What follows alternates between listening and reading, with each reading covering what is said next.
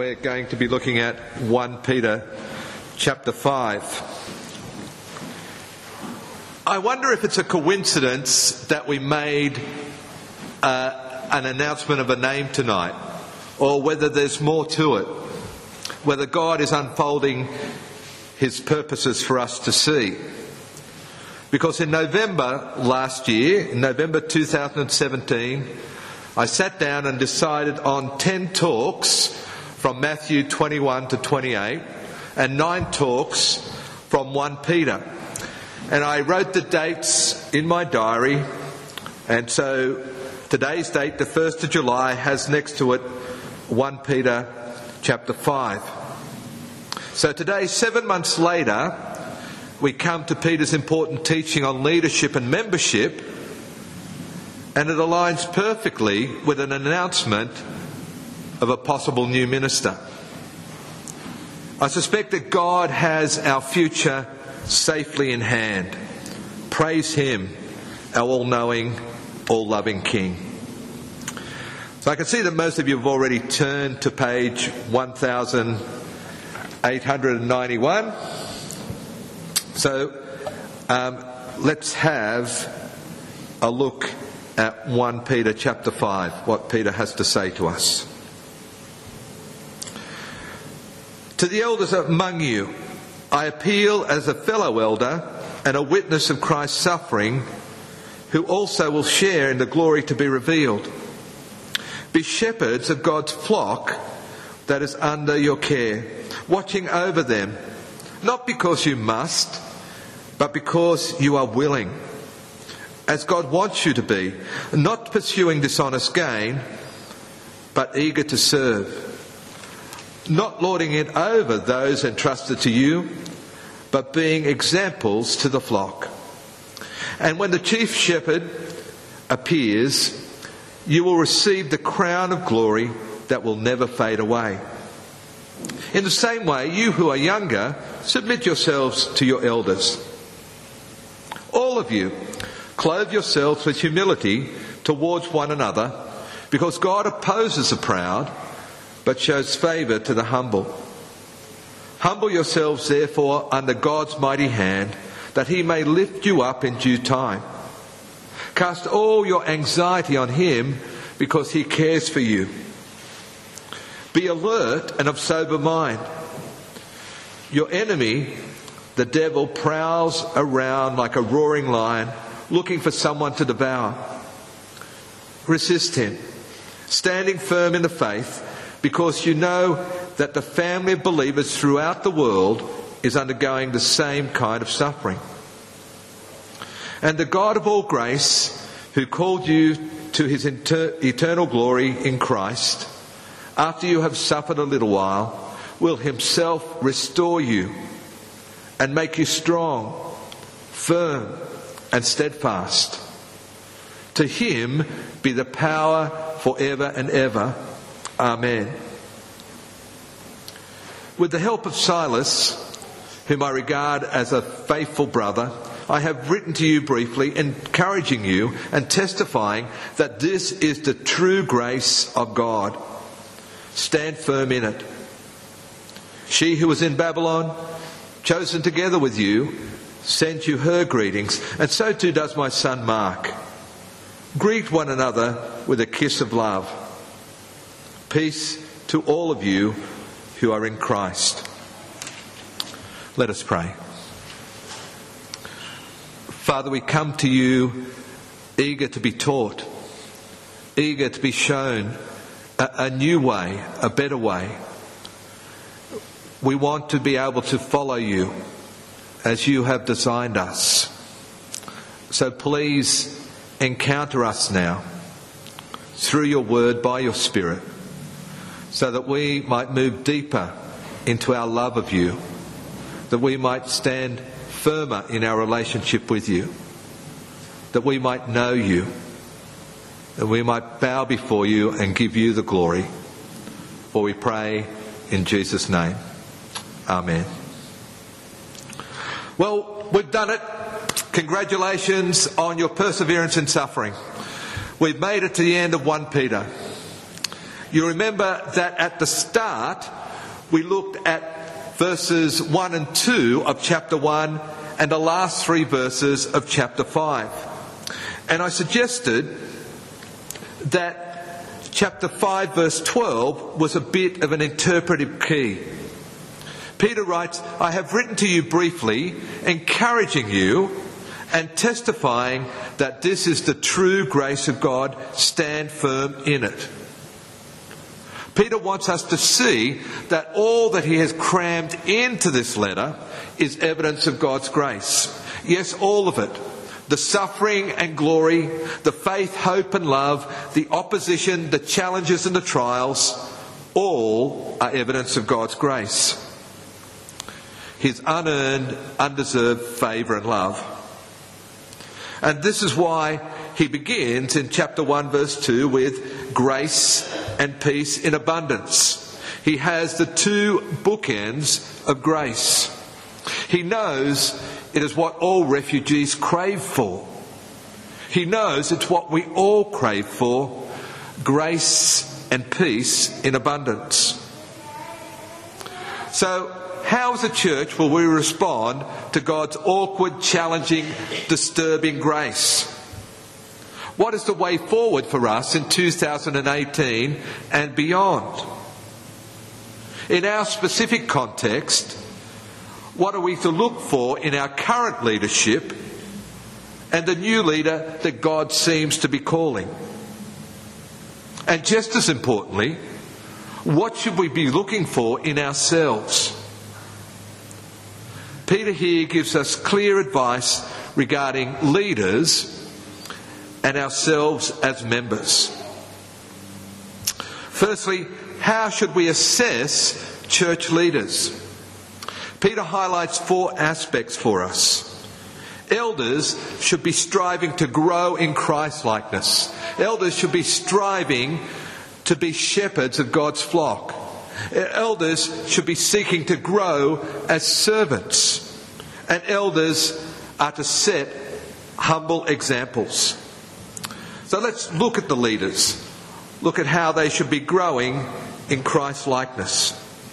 In verse 1, Peter seems to suggest that the elders share in Christ's suffering. That is, they are too to live out the pattern of Jesus' life within growing integrity. In other words, more and more living out life, the life for which they've been cut out in both trials and joys, when people are looking and not looking, they are to be increasingly striving to imitate Jesus. Now, of course, growing in Christ likeness, fitting Jesus' pattern, seeking to bring glory to God, even in the face of unjust suffering, is the purpose for all. The purpose for all who have been redeemed. Our leaders should be taking us in that direction with them, increasingly displaying true, humble, joyful, perseverant love. Our elders, as recipients of God's grace, should be sharing God's grace. And likewise, we, as individual recipients of God's grace, should be sharing God's grace. Leaders are also to be growing as shepherds.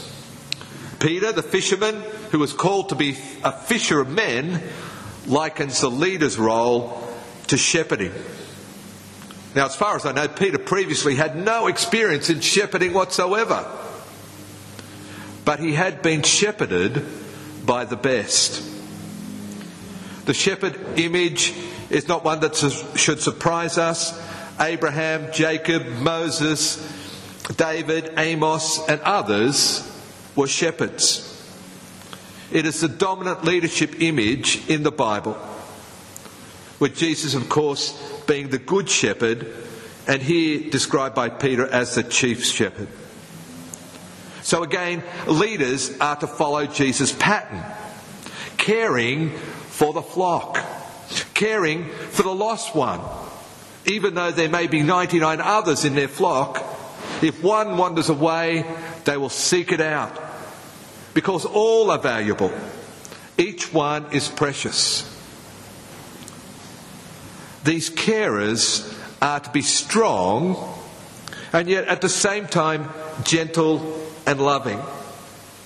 Here is one of Isaiah's pictures of Jesus in Isaiah 40, verses 10 and 11. See, the sovereign Lord comes with power and he rules with a mighty arm. See, his reward is with him, his recompense accompanies him. He tends his flock like a shepherd. He gathers the lambs in his arms and carries them close to his heart. He gently leads those who have young.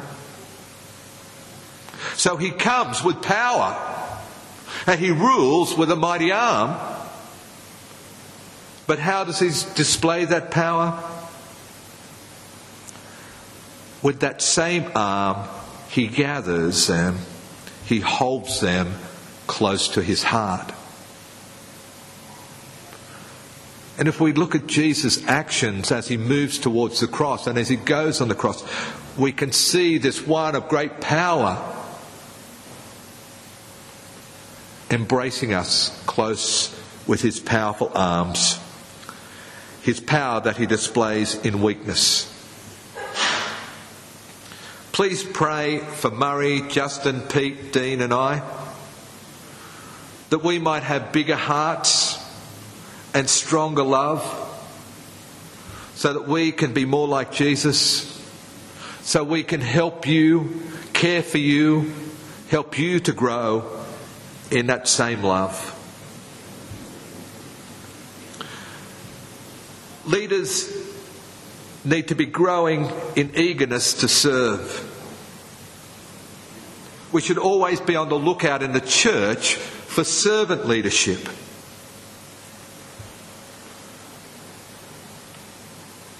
In that picture there, you see a very memorable moment in Jesus' life where he, the night before he was betrayed, he bows down and washes the feet of his disciples.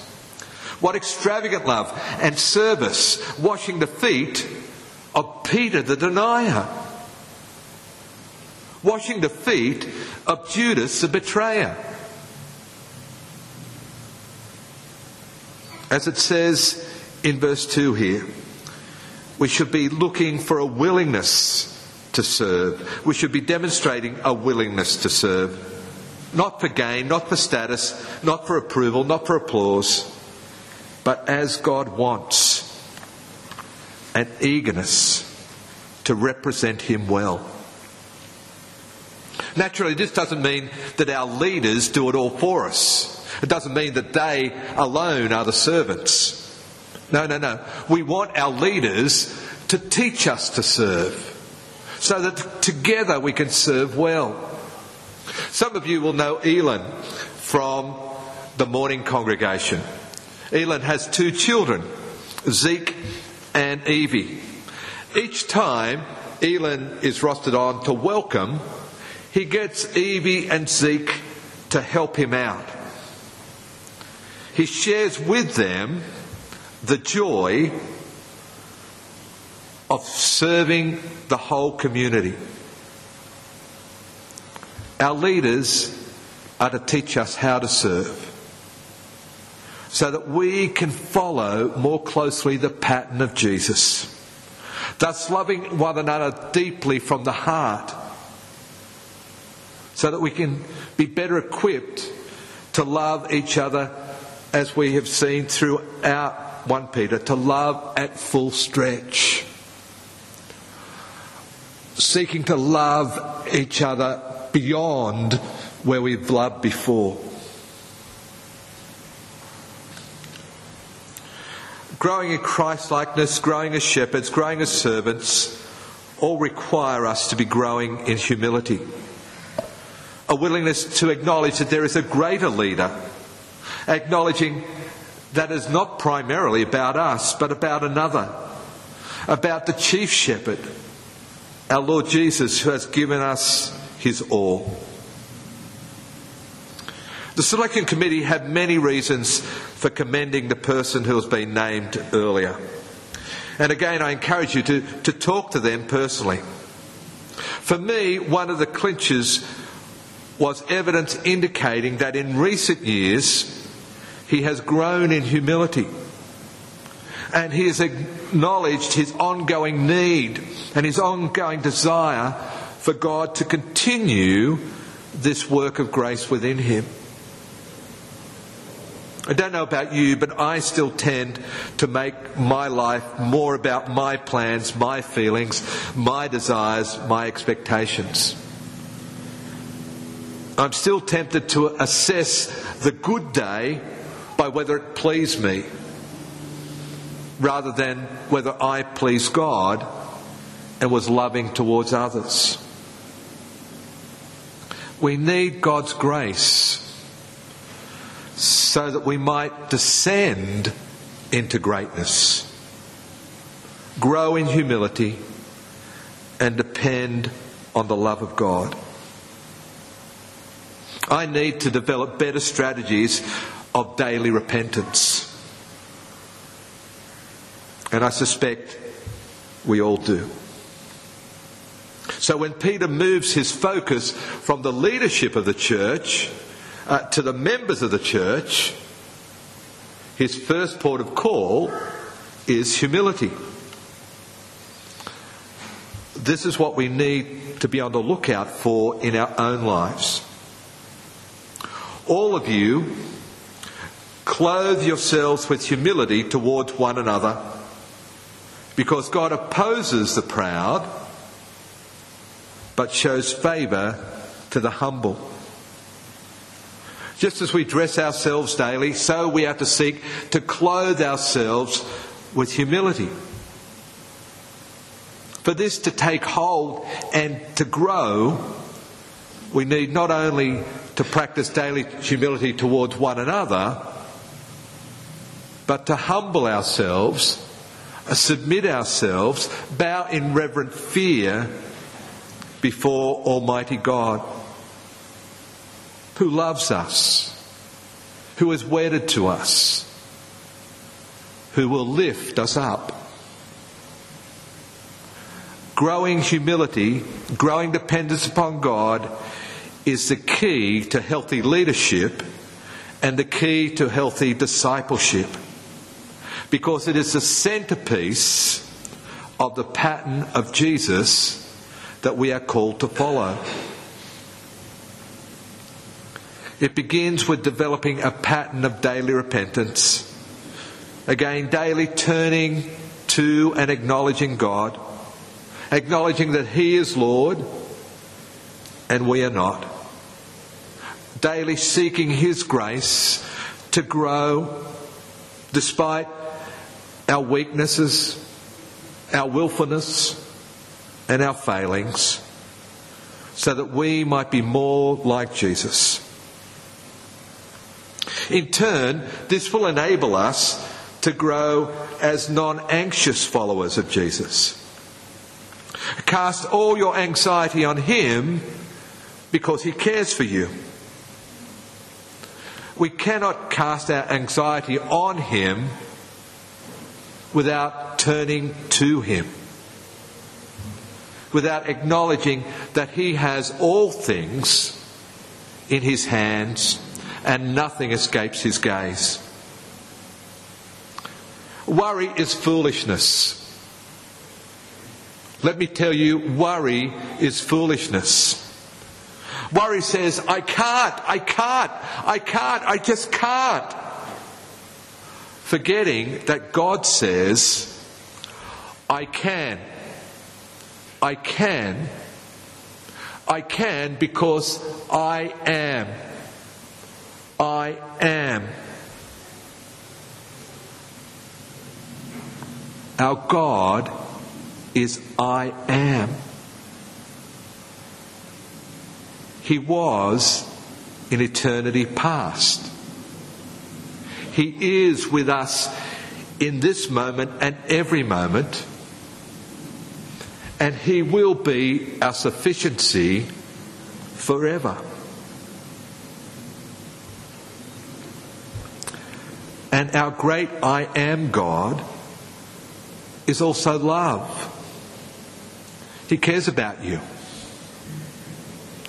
He cares about all of you and each of you. Cares about your struggles. Cares about your suffering. I am with you. Is the resounding promise that comes through the Bible I am with you. And in Jesus, God declares, I am for you.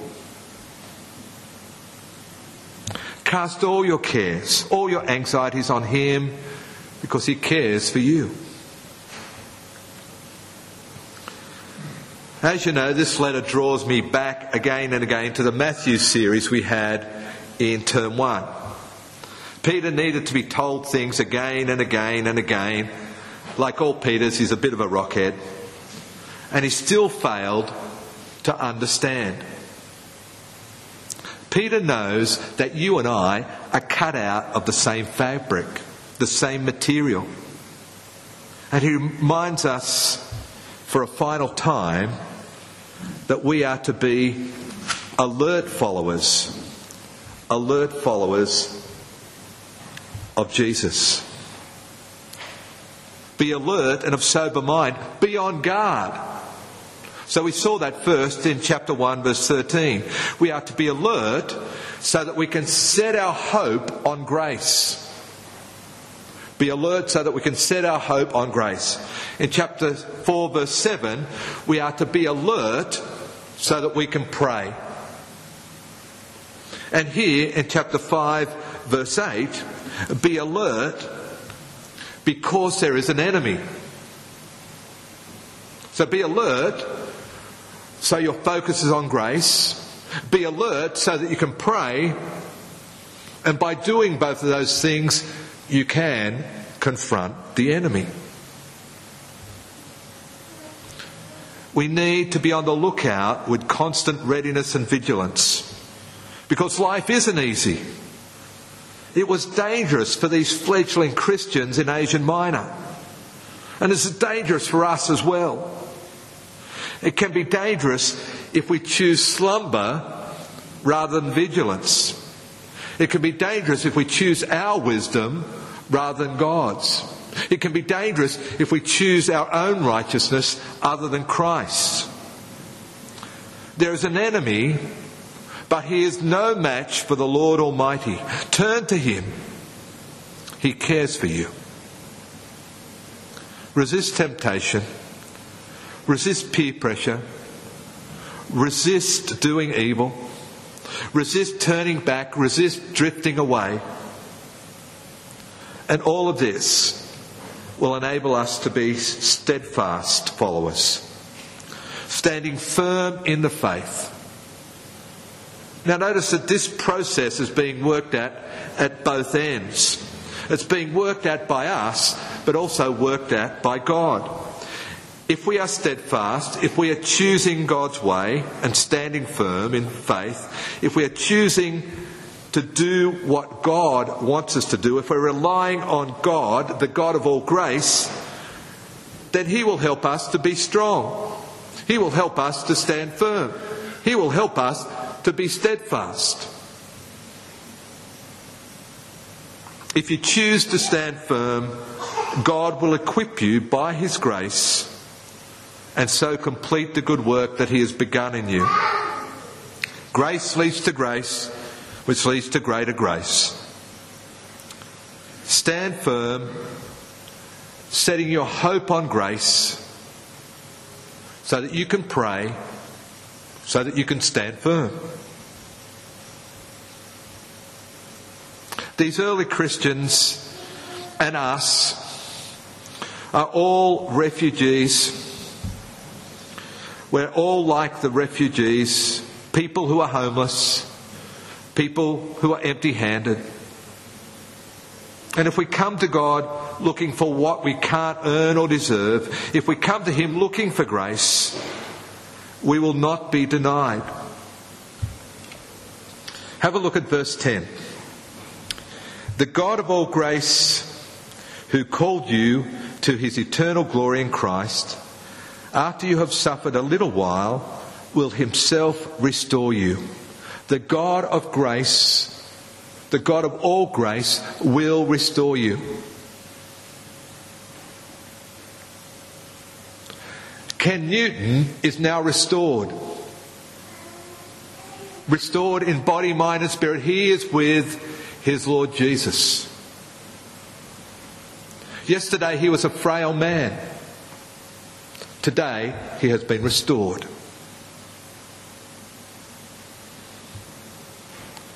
In verse 12, come back to where we began and where we will finish. I have written to you briefly, encouraging you and testifying that this is the true grace of God. This is the true grace of God. Stand firm in it. It is so important that leaders in the church are growing in Christ likeness, growing as shepherds, growing as servants, growing in humility. And likewise, it's so important that we as members are humble followers, non anxious followers, growing to be more alert followers, growing to be steadfast followers. But we must remember we cannot do any of this in our own strength, in our own way.